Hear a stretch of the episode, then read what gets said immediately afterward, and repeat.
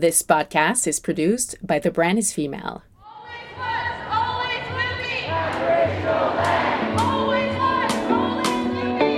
Tanse, hello, and welcome back to the Matriarch Movement podcast. I'm your host, Shayla Oulette Stonechild, and I'm very excited and honored to have Caitlin Casper here with me today for another conversation, round two. She was on the show a couple weeks ago, and there I was asking a lot of questions about what's currently happening in Canada between uh, Indigenous people and the findings of the unmarked graves, the mass graves, and taking Canada to international courts. Uh, through this conversation, I learned so much, but I also realized that I still have so many questions for Caitlin. And so we talk about Section 35, we talk about our rights as Indigenous people, we also talk about how to stay safe when dealing with police, we talk about defunding the police.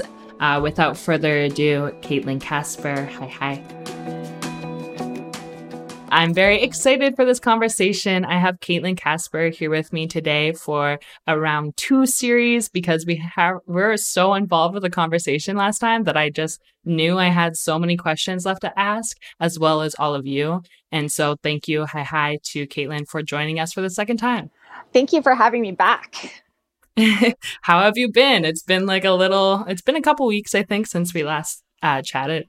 Well, actually, I have been working on a very interesting case that is relevant, I think, to a lot of the uh, questions and interested areas of subject for your viewers um, with respect to duty to consult and um, Section 35 rights, Aboriginal and mm-hmm. treaty rights. So I am primed and ready to answer any and all questions. Yeah, I have um, my followers are very informed. Even some of the questions they sent in, I was like, I don't even know that answer. um, so I'm also interested in coming along this journey to learn from you as well today. I think you touched on a point already is what is the difference between duty to consult and relationship building? So it's actually very interesting because in our history as Indigenous people since contact with the Crown, um, there has been a large portion of that history where our concerns have been ignored, where our uh, claims to what is in our treaty relationships, uh, in terms of what our inherent rights are as being um, a First Nations people with all of our own types of government systems, our own types of law, um, was overwhelmingly ignored uh, mm-hmm. by the by the crown, and so part of the work um, that Indigenous people have done, and that the generations before us, and what we continue to do now, is a lot of the grassroots activism um, mm. that has meant to assert our rights and to make sure that uh, they're being recognized in law. And in 1982, uh, Section 35 of the Constitution Act um, affirms all existing um, title and Aboriginal rights. Um, so they're now constitutional rights um, mm-hmm. in Canada. So we have um, part of that is that when uh, the crown is uh, setting off on any type of venture where um, uh, infringement of those rights or potential infringement of those rights. Um, so it can be either uh, land title or uh, rights to harvesting, fishing, economic activities, that kind of thing. Um, there is a requirement uh, for the government uh, to engage on a process of uh, consulting with the First Nation whose rights uh, it will infringe. And so, this duty to consult, interesting enough, is only the government, uh, either the provincial or the federal government, can undergo um, this duty to consult. It can't be uh, given to a third party, like a private interest, like a mining company or uh, a land developer. Um, you can't pass off the duty to consult, and it that is kind of part and parcel with this idea of honor of the crown. mm-hmm. um, whereby it was the crown um, who initially um, undertook negotiations, conversations with Indigenous people. And so, therefore, that relationship needs to continue uh, through to this day.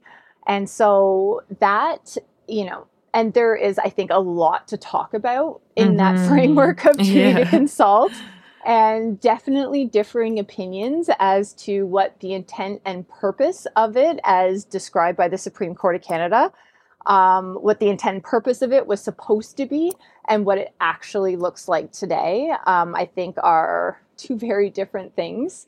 Uh, and certainly are implemented differently across Canada.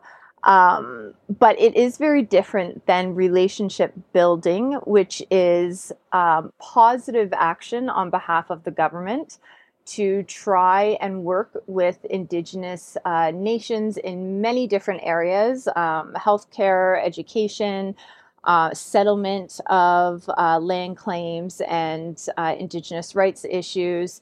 Um, and it's supposed to be, you know, positivist action that's undertaken to keep um, dialogue flowing, to keep a good relationship ongoing uh, between Indigenous people and the Crown, mm-hmm. so that uh, we don't get to the point of severe breakdown uh, mm-hmm. where we've seen the consequences of severe breakdown when there is a serious lack of um, reconciliation, a lack mm-hmm. of negotiation, conversation. We have things like the Oka crisis that happen, Ipperwash, um, certainly the Wet'suwet'en, like out uh, in British Columbia. Um, and it is detrimental to ongoing relationships uh, for those types of events to occur.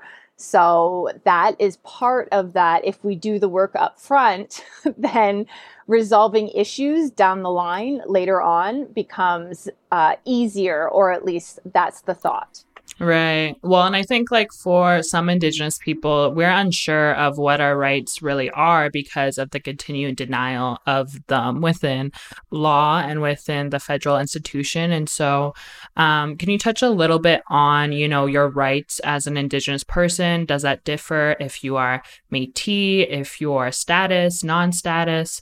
Um, how does someone get to know a little bit more of the rights that they have as an Indigenous person? So when we talk about um, Canada and the colonial state, we have rights underneath um, what they have said gives us rights, right? So mm-hmm. this idea of Section 35 and affirming um, uh, land title and Aboriginal rights. And then we have what we know to be our inherent rights according mm-hmm. to our mm-hmm. systems of law. And so I, trying to um, reconcile these two is actually a really interesting point of intersection right now in law, um, where the a lot of the rights that have come from in Canadian law have come from the Supreme Court of Canada. Um, and there is a lot of really great legal cases that many of you have probably heard about, starting uh, with uh, Calder, uh, and then moving all the way through until today. Um, mm. And I think part of that, as you know, in terms of why this all started uh, with Calder, uh, and I believe that was a case in the very early 1970s, 71 or 72, by the time it reached the Supreme Court of Canada. You have to also understand that we came from the Indian Act, where mm-hmm. a provision of the Indian Act set out very clearly that it was against the law for Indigenous people to retain legal counsel, um, to pay uh, a lawyer to represent them in court. Um, all of those, that advocacy for Indigenous rights issues uh, was simply not allowed. Um, mm-hmm. Um, prior to 1951, when the Indian Act was changed and that provision was taken out. So within the course, you know, of two decades, all of a sudden we had the Calder decision coming um, right up to the Supreme Court. And this set off on a path of increasing framing of what our rights are and what they look like, how they're determined, and where we're getting to right now is this beautiful point in law where um, indigenous law and how our customs and traditions describe our rights, describe our relationship with the land, mm-hmm. is finally for the first time being listened to and acknowledged and mm-hmm. taken as factual evidence in the non Indigenous court settings. And that is a huge change. Uh, from where we were. And I think, you know, it's actually really interesting because in the um, coastal gas link decision, which was the injunction decision that, uh, Shayla, you have most likely heard about, mm-hmm. where uh, the RCMP was ordered to go in and remove individuals um, from uh, the Unistoten camp and to mm-hmm. arrest them. Justice Church was the name of the British Columbia Supreme Court judge who issued that decision. And this idea that uh, she wrote about Indigenous law is not um, a re- it was a reality or something that can be actually factually relied upon until it's adopted uh, somehow within um, common law tradition is mm. actually when you take a look at the Supreme Court jurisprudence, it, that's mm-hmm. not in fact correct at all. Um, so, you know, it would have been really interesting um, to have seen that injunction decision um, argued at the Court of Appeal and then, you know, the Supreme yeah. Court of Canada, because I am sure um, that there would have been some choice words for, mm-hmm. for the court to say about how that was interpreted, because certainly um, Indigenous law uh, should not be regarded that way uh, in terms of how it interacts with uh, mm-hmm. uh, non-Indigenous law. Well, that brings me to my next question is how can a legal colonial mindset prevent us from building relationships and education? This is from one of my followers. So when the legal system approaches indigenous rights governance laws as being something that needs to be accommodated or something that needs to be tolerated or uh, something that needs to somehow be subsumed into the colonial uh, legal environment uh, mm-hmm. where it's still this type of just total erasure of who Indigenous people are. And, you know, if we can just um, chip away at who they fundamentally are as sovereign nations bit by bit, um, and then consume it, uh, you know, within our own systems. Um, then I think that that is the type of mindset uh, that leads to um, a serious lack of trust mm-hmm. um, within Indigenous communities because you're not approaching it uh, from this frame of mind where you have a system and I have a system and you know we both made commitment you know mm-hmm. um, to live here in parallel but never to um, threaten each other's way of being. Mm-hmm. Um, and certainly that, you know, certainly the um, non Indigenous colonial system has not followed up on their end of that commitment. And that, I think, has led um, many Indigenous communities to be very wary of continuing on that path of building trust, of building relationships. And, mm-hmm. Um, you know, even pursuing, you know, the education of the non-Indigenous public. Um, I know that a lot of Indigenous people are have been faced with so many stereotypes for so long. Totally. totally. That you know it takes so much effort to a guard yourself from those stereotypes but then because of this process of reconcili- reconciliation or because um, you know people are reading about the horrors the the true horrors of the residential school all of a sudden you know people may be more interested they want to learn more and they're expecting that you be um, providing them with all yeah. of this information and i don't know necessarily that that is a mantle that you have to take on and i think it's totally. a choice to do totally. that but it should never be a requirement. Totally. Yeah. I'm learning that right now. And I think, yeah, sometimes you're put on a pedestal and you feel like a call to, but then you're, you get burnt out. And I'm at this point in my life where it's like, I can talk about history. I love history. It provides us the foundation, but I also want to visualize a new future. And I think you touched on a really good point of, you know, a lot of Indigenous people have tr- troubles trusting um, these systems that are put in place uh, by colonization. One of them being, you know, the healthcare system. I have a hard time trusting just because of my history and also the history that's happened here um, to Indigenous people at the hands of the healthcare system and the racism and the stereotypes. And the other one is the child welfare system. Um, you know, the residential school being being given a new name of the child welfare system here in Canada um, and that being largely represented by Indigenous uh, children. And then you look at the federal prison system, and it's made up largely of Indigenous men. And so I think sometimes for me, it's hard to even trust like the law. And so I think on a basic level, what would your advice be for maybe an indigenous person that comes interference with the law and, you know, feels like their life is at risk? Like, what would your advice be?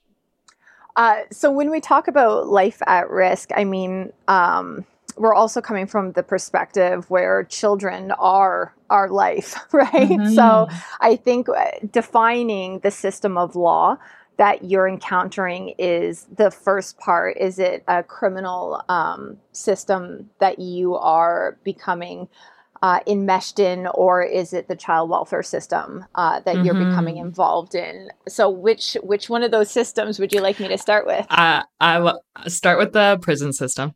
So, the prison system, absolutely. I think I definitely agree with what you said about it becoming um, a new type of residential school. Um, we see we see a lot of interconnectedness between it's called a pipeline right mm. of um, young indigenous children being a first apprehended and brought into care growing up in the child welfare system and uh, a direct line straight through to involvement in the criminal justice system mm. and then ultimately resulting in incarceration um, mm-hmm. um, within the prison system so, as a parent of a child involved in the welfare system, I would give very different advice than the person who is at that point in their life where they have become involved in um, it from a young age and is and they're now in prison. Mm-hmm. Um, and one of the scariest parts, I think, of prison is the fact it's in and of itself it is a control mechanism. Mm-hmm um, the prison system is all about um, making sure that you are kept away from the community you came mm-hmm. from or the community that you are living in. Um, and it basically tells individuals uh, who have been sentenced, inmates, that you are somehow undeserving um, to be to continue living mm, mm-hmm. within that community. And so it is another means of making sure that we are segregated uh, from support systems, from healing, um, from our community, our families, and then placed into institutions where uh, the reality of the vast majority of federal institutions um, is that Indigenous people are screened uh, not for minimal security. Uh, we are overwhelmingly screened for um, medium or maximum security, which means that there is less access to cultural programming, there is mm. less access to elders, um, to anything that keeps us in touch with who we are as Indigenous people. We essentially become um, an inmate number. Mm-hmm. Um, and that is the ultimate sense of state control, in mm-hmm. in my opinion. Well, it's kind of like weren't they given numbers too? Like, well, we're still given numbers with our uh, status cards. Oh, absolutely, absolutely. The only difference is is that to go to prison, you don't need to be Indian status.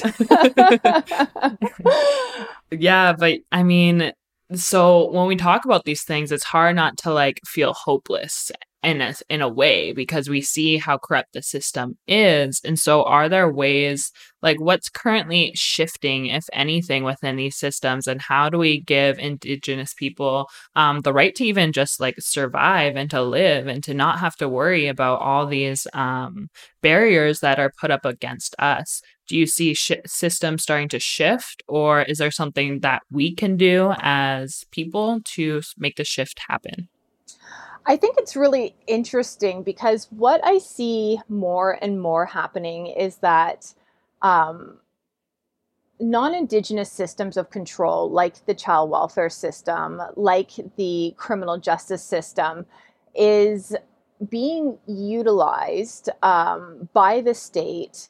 Uh, giving a little bit of power or control over to First Nations communities um, and I think we touched on this briefly um, in part one, is that by giving them just a little bit of power or control, um, and then framing it as an indigenous entity or an indigenous institution that still have all the same rules and are built on all of the same um, ideologies of power um, that the non-indigenous uh, institutions are are you are you really making um, the situation any better? And so, mm. one, you know, something that comes to mind uh, is the number of uh, child welfare, Indigenous child welfare organizations mm-hmm. there are across uh, Canada.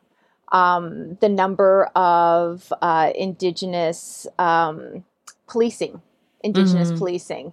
Um, and so I think it's important for me to say up front that while I'm not saying that there aren't aspects of our culture that these agencies contain that make them better mm-hmm. than if they didn't have those aspects, I do have to question as to whether or not putting this label of indigenous in front of it which to me signifies that it comes from inherent customs, traditions, um, where we didn't have, uh, quite frankly, policing, what it looks like in the modern day. We, mm-hmm. our policing didn't have that. Um, we had, you know, very different systems, you know, related to uh, specific roles and responsibilities of our clans, uh, with specific duties um, the peacekeeping function. Uh, certainly not walking around with guns, um, mm-hmm. weapons that can seriously harm you, and handcuffs. Um, yeah. Yeah, yeah. Very, very different systems. And yet, somehow, when you put this word indigenous in front of policing, you know, you're led to believe that this is um, something that our First Nations have uh, created. And yeah, and it's so, it's not. It's like it feels like cognitive dissonance in a way. Um, I saw a Coast Salish painting on a cop car, and it just felt like very, I don't know, like very, yeah, like cognitive dissonance. Like the two didn't go together. Um, is that kind of what you're saying? Exactly, exactly. And I think that one of the concerns that I have is that it certainly lulls communities into mm-hmm. complacency um, where they think that, oh, okay, now that we have our own First Nations Child uh, Welfare Society, or because we have our own First Nations policing, that right. somehow this fight to take back what is truly ours and the right to exercise it under Section 35 um, is going to be lost. And that I think is almost what the state depends on. It's it's what it's relying on at the end of the day. Yeah. Well, it feels like a lot of like performative activism and um like there's a lot of talk and there's never really action. I feel like we've been talking about what indigenous community needs for years um, with the Truth and Reconciliation report, uh, with the calls to action. And so, what type of law movement is needed to see justice for missing murdered Indigenous women and girls in the Two Spirit crisis uh, and residential school survivors? I think that if we are going to make any type of significant headway in addressing these problems, um, it needs to be with the fundamental recognition that there is a lot of healing in our communities that needs mm-hmm. to be mm-hmm. done. And that healing, as Indigenous people, we need to recognize is not going to happen um, from others. It's not going to come from anyone except for us. Um, we need to uh, heal, help each other heal in ways that only we can. Mm-hmm. Mm-hmm. Um, having said that, though, there are always going to be um, people who are predatory um, in you know a very non-indigenous setting very much urban settings very much um, people who and we've seen this with um, organizations that non-indigenous organizations that have come into reserve communities to offer programming and services um, and then a lot of abuse has resulted from that um, so it's being recognizing that indigenous people can't always isolate themselves from the rest of the world. There will be those instances in the future where there there occurs harms and violence. And when that happens and um, we have victims, mm-hmm. then they deserve to have all of the um, steps performed and all of the actions taken um, to ensure that the police are doing a proper job in the investigation mm-hmm. of um, what has happened, um, that racism and discrimination uh, stays out of the way that Indigenous people are treated within um, that system. Uh, we have we need to make sure that we're holding people, as you said, in the healthcare system accountable uh, for when we go get help. Um, oftentimes, as people who are victims of abuse um, and serious assaults, physically, sexually, um, we always think of how poorly they're treated by the criminal justice system and the mm-hmm. police. Um, and we forget sometimes how poorly they're treated by the very people at, who are supposed to heal us in mm-hmm. the first mm-hmm. instance physically, which are those hospitals, um, those doctors, those nurses. Mm-hmm. Um, which tend to those immediate physical affects and how detrimental um, racism is within those environments. I, yeah. Yeah, I've witnessed it, um, well, from myself and also from my brothers. And so it really, um, yeah, I don't know. I didn't really have any faith in the police or also um, some of the healthcare systems out in Alberta. But I'm curious to know there's a lot of talk around, you know, defunding the police. Uh, do you think this is possible, attainable? Do you think that we should defund the police? What are your thoughts around that? Absolutely. I'm like, are you allowed to talk about it? no, a huge supporter. I would give that five out of five stars. Sweet. um, but having said that, you know, I think um, if we're talking about defunding the police, we actually need to take a look at a breakdown of where does that funding go for mm-hmm, police. Mm-hmm. And it's not going towards how to mitigate situations where the person is in mental health crisis. Mm-hmm. Um, it's not going to situations where how do we de-escalate um, violence. It's mm-hmm. not going to situations um, that are mostly built on community as this relationship building and uh, relationships with the community.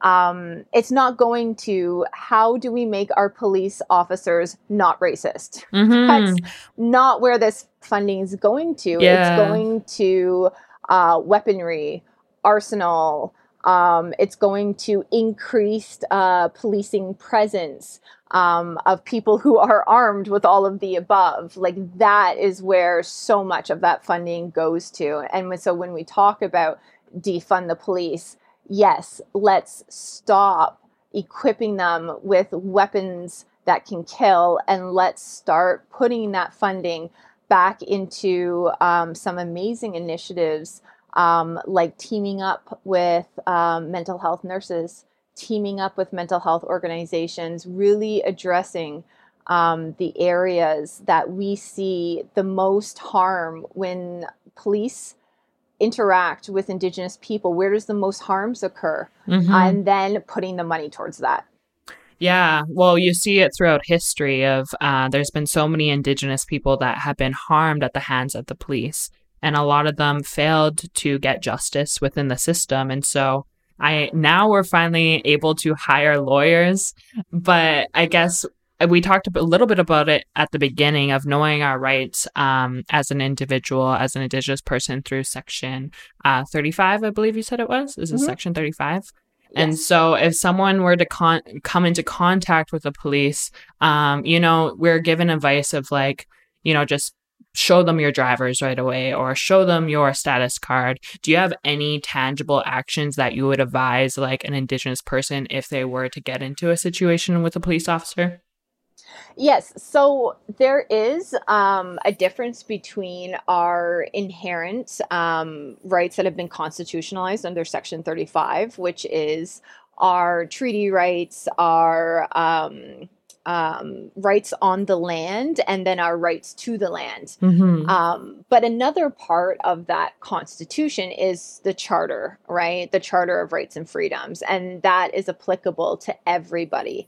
Um, and that is when it comes to uh, policing, it's actually very interesting because if you're stopped on the street um, and police approach you, um, yes, there are um, rules with respect to provision of identification. Um, you know, obviously, my advice to clients is always there is not a requirement to offer more information than necessary, but to keep and guard your safety, um, being, you know, polite, being respectful. Um, you have a right to ask for badge numbers. You have a right to ask for names. Um, you have a right, there is a right to record. Okay. Um, so if you are in a community and you see uh, things going down that you know are going to lead to violence or have already gotten there, Mhm. um, there is, you know, uh, we would not have some of the most horrific scenes of abuse that we've seen from police officers over the last year or two um, have come from bystanders who are left with a feeling of helplessness Mm. because of not being able to intervene, knowing that police officers have guns and can use force. Um, but media is in and of itself a weapon. Um, Mhm. and so, recording, making notes, um, making complaints, those are all things that we can do to ensure that not only your personal rights are protected, but the, the rights of your community members. And there is actually, um, there are beautiful, and they, in, I would hope that every province and every Indigenous um, legal rights center and every pro- would have little cards, little wallet cards um, that you can, and I'm more than happy um, to send you uh, an example of it. Um, that goes over those initial encounters and it's kind of like a if this happens this is what you should do what is that choose your Mhm. own adventure yeah, yeah. Well, if you really want to get into some trouble ignore this these are your options. but it does it does help though because you know i find that it's in in those situations where your adrenaline is running and um, there is you know significant fear or anger towards uh, police having a quick go-to is very useful and then Mhm. obviously um, knowing that you have the right to complain that you have the right to that every policing body across this country has an oversight agency um, that you know even if i like to you know what i always like to say is that even if very little police complaints ever vindicate the person filing them Mm, um, you know, unless you do have, you know, that kind of video evidence, right, um, it becomes a he said, she said. right. Um, but regardless of that, even if you are ultimately um, not successful in that application, the fact that you make that police officer's life hell mm. while that is being investigated, and the fact that they have to defend their actions to an oversight body, and the fact that they don't just get away with it mm-hmm. and get to mm-hmm. move on to the next day um, as though what happened to you doesn't matter, that is empowering in itself. Mm-hmm. And um, you can just imagine for every negative encounter um, that our people experience, if every single one of them people complained, mm. and there was a full complaint system that mm-hmm. had to process that that cop had to undergo. Um, you know, it's it's putting that pressure, um, putting that pressure on, and making their life miserable um, because of their racism and because of their discrimination. Yeah, yeah. I, I, think it's so important. I think sometimes you feel helpless in those situations because of the power dynamic and you feel really disempowered. But, you know, this one thing that I think empowers a lot of Indigenous people is the right to defend the land. And so there's this, um, we've all heard about it, the land back movement. Um, I'm curious to know how you would define the land back movement. And do you think it is possible to see in our lifetime? Oh, so this is actually this is uh, concerning one of the um, files that I'm working on now. Aboriginal Legal Services is um, requesting leave to intervene in um, the 1492 land back lane mm-hmm. Um, injunction case where um, Six Nations of the Grand River um, members, community members, uh, set up a camp on land that was going to be developed, um, knowing that this was part of the Haldimand Tract, which um, there has been land claims and uh, in place for decades at this point. Um, there are um, issues with respect to the superior courts in Canada um, giving injunctions and granting injunctions um, to private parties who want to develop or uh, mine or explore um, the resources of lands that we've been entrusted uh, with to take care of mm-hmm. traditionally.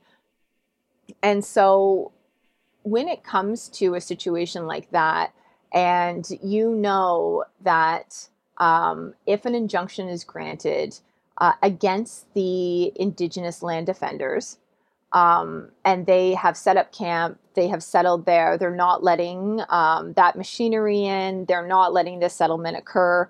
Um, and then injunctions granted. The consequence of not following through um, on the terms of that injunction and removing yourself uh, from that space is that you will have charges, um, most likely criminal or civil contempt of court mm. charges that will be brought down on you.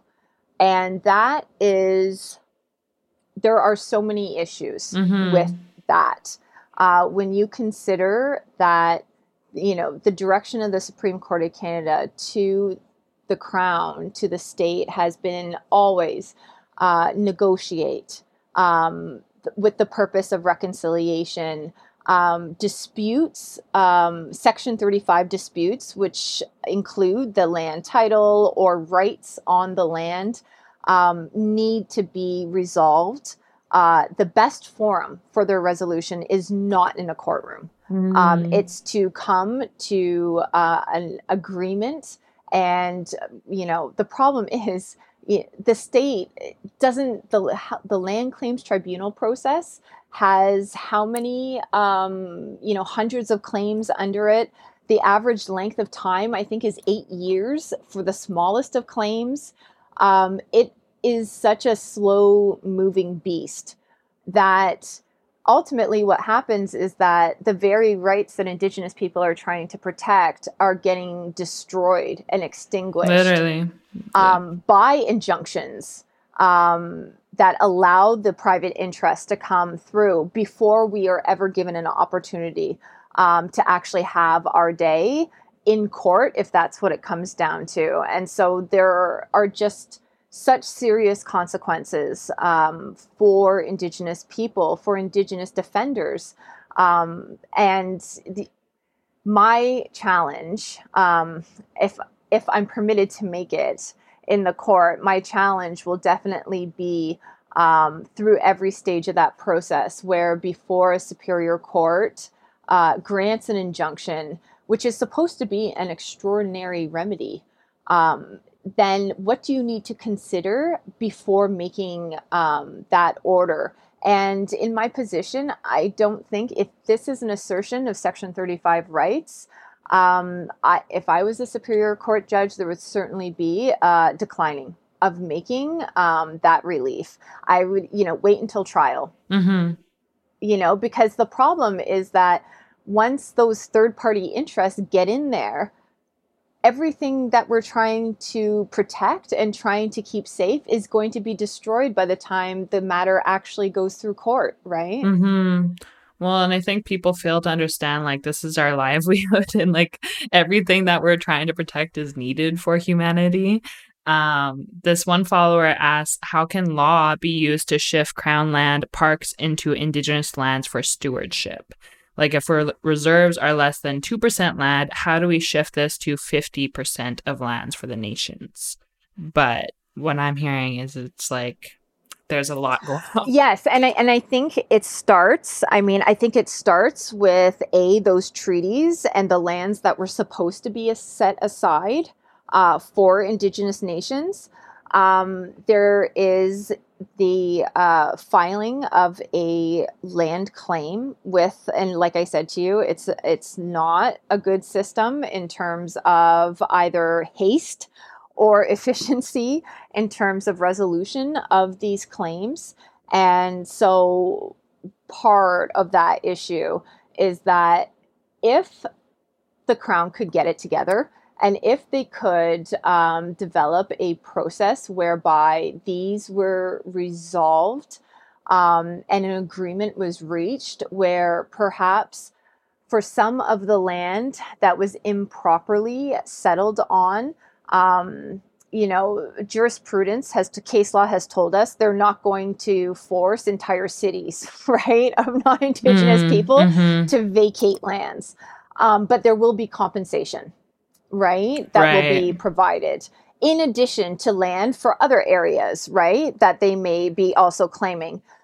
There is also a part, a really interesting provision that has been uh, integrated into a lot of treaties that have been um, decided post 1982 and are actually frequently used in places like New Zealand as well, um, is the right of first refusal um, where in the alternative for the land that has already been settled and there are already cities or towns or wherever, um, the money that is used to compensate uh, for the fact that the crown was in the wrong.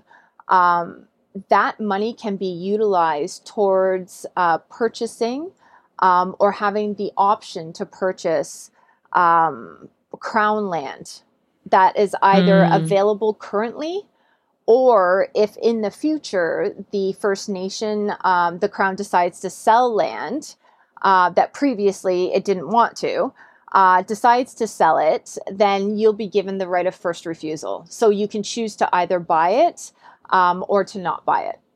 Mm. And so it's interesting in this way that we can fashion um, agreements. And this is why this process of negotiating and having um, our rights advocated for is this is how we we go from having you know 2% of land to taking control over how do we manage our compensation? What do we put the monies towards? Um, in addition to you know not the majority of land that we claim should be ours is not has not been settled. It's just crown land and is used for natural resource extraction. Um, and so in instances like that absolutely we should be advocating uh, for that land to be returned to our stewardship. Um, absolutely. But then you know for those places that we can't just be given back because they are settled um, then they should be um, monetarily compensated and mm. we should have within our own governments systems where our community is able to decide and determine how we utilize that compensation to make sure that we can continue to add um, to our land, um, to our resources, to ensure our sustainability into the future. Well, that was going to be my next question. Um, I don't know if we touched on this the last time I talked to you, but Indigenous futurism, if you could imagine our future, what do you hope for uh, when it comes to Indigenous futurism? What do, how can you define it in your own words? I think we did like briefly touch on it, but in this like specific arena of resolution of rights and land, um, I think this definitely touches on this idea that I have of um, this no more land claims with the government, where somehow we have come out on the other end um, and have made sure to protect and secure our rights through the process so that we don't have to do this all over again in future mm-hmm. generations so that you know the decisions and the agreements um, that we reach with the crown see us and our our populations, our communities, um, being given the amount of resources we need to sustain mm-hmm. ourselves. Because the difference between Indigenous communities and what our traditional teachings and customs is that um, there's a there's a balance, right, and a mm-hmm. harmony mm-hmm. that we live in where this idea of constantly needing more land, you know, that has led to, you know, taking over of countries, exploitation of, you know, natural resources. And it's capitalism in and of itself as being this ever hungry beast.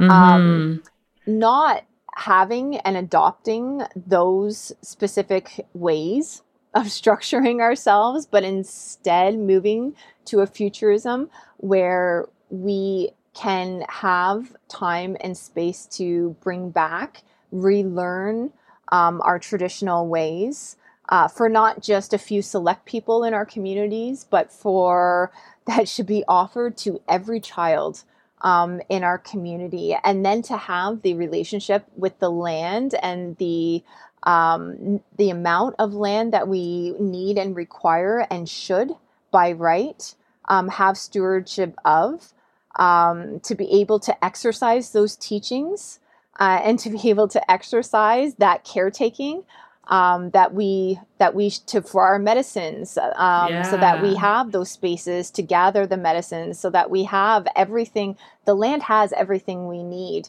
but we need enough of it um, to be able to pr- practice traditionally what we what we knew was going to keep us alive and to keep us healthy um, mm-hmm. that is that to me is where I see indigenous futurism. Well, it's literally like going back to the land. Like the land back movement can have so many meanings. And one is returning to source, it's returning back to Mother Earth and Father Sky. And I think that's where the true healing takes place. And that's the same place where like the revolution will take place. And you're doing so much amazing work. And I've learned so much from you. Uh, what has been quickly one of your highlights of your entire career? And then one of the challenges? I feel like you should start with the challenges and then, and then we'll we'll do the we'll end on the good note.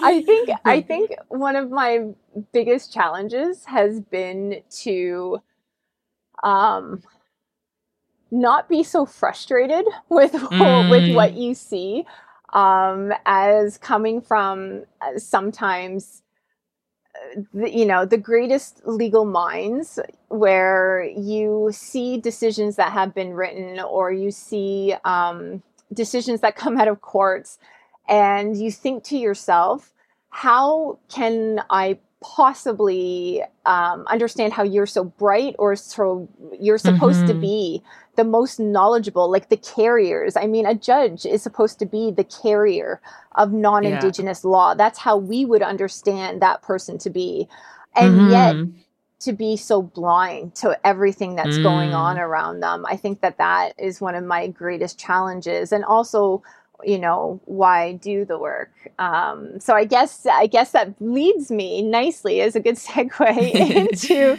the final part of you know why it is i think it's important to do this work and for more people who are indigenous to practice um, in these non-indigenous arenas um, because of the fact that it allows you uh, for those brief moments where you're before the court to take off that blindfold um, that that court is wearing um, mm. and for them to see um, through your submissions what the rea- what the true reality is for indigenous people for our own systems for our way of life and how we see the world around us and we have to remember that people who are indigenous and are privileged enough um, to have grown up in those teachings it's mm-hmm. so foreign right mm-hmm. it's so foreign to what non-indigenous people experience and so the opportunity to be able to show the beauty of my culture and to show the importance of it um, for the future of survival for every all of us um, is really is really where I feel like I'm making a contribution. Hmm. And then, like in times where you are feeling like overwhelmed or lethargic or just like uninspired, what are the tools to allow you to reclaim your power and reclaim your own energetic sovereignty? Definitely, I think that talking, um, for me, it's talking to those matriarchs. Mm, yeah, society. Yeah. um, if you want to um, find what seem to be just impenetrable depths of strength and resilience, it's truly in the women um, in mm-hmm. our communities. And whether or not it's um, I need a shoulder to, you know, shed some tears on, or whether or not I need, you know, a good shake. good um, wake up. it seems it seems the grandmothers, the aunties, um, they they know uh, what you need at the time and are more than happy to give it to you. Um, totally. So that's where I see my renewal of energy coming from um, because those teachings are irreplaceable. Well, that brings me to my last and final question of what does the word matriarch mean to you and who are matriarchs that you are currently inspired by? Matriarch to me means that they are, um, for me, they're the knowers um, and the strength. They embody um, the love, the discipline, the power, the vulnerability, um, and they carry it all so well. Mm-hmm. Um, that to me is is the beauty of matriarchs and about the societies that we live in um, that are headed by these people who make the plus, the minus, each side, each end of the spectrum. They embody all of it, and they make um, they make sure that it's it's inclusive it's an inclusive space mm. where you are understood because it's all known right mm-hmm. and they um, that's the the wisdom i think that carries us forward mm-hmm we're in the era of like matriarchs rising everywhere. I'm continuously inspired by so many women um, in our nations uh, throughout Turtle Island that are doing incredible work and continue to do the work in a system that has sought to suppress our voice. And so I really admire you and all the work that you're doing. And I know even one of your colleagues, I believe, she's like, I'm so excited for this episode. That's my boss. so I'm sure you're a matriarch in a lot of people's eyes. Uh, thank you so much. Hi, hi, Caitlin, for sharing your time, your wisdom, your energy. I'll put a few of the resources in the link below. And yeah, thank you so much. Oh, Miigwech for having me. I hope you enjoyed today's episode, and I would love your feedback. Follow me on Instagram at Shayla0H, at matriarch.movement. And don't forget to subscribe on the pod platform of your choice and review and rate where possible. I'll be back in a week. Hi, hi. Thank you so much for tuning in. Thank you so much for listening to a podcast by The Brand is Female. I'm Ava Hartling, and this episode was produced by our team. Sound engineering by Isabel Morris, research and production support Claire Miglionico, marketing and digital growth Kayla Gillis, and partnerships Natalie Hope.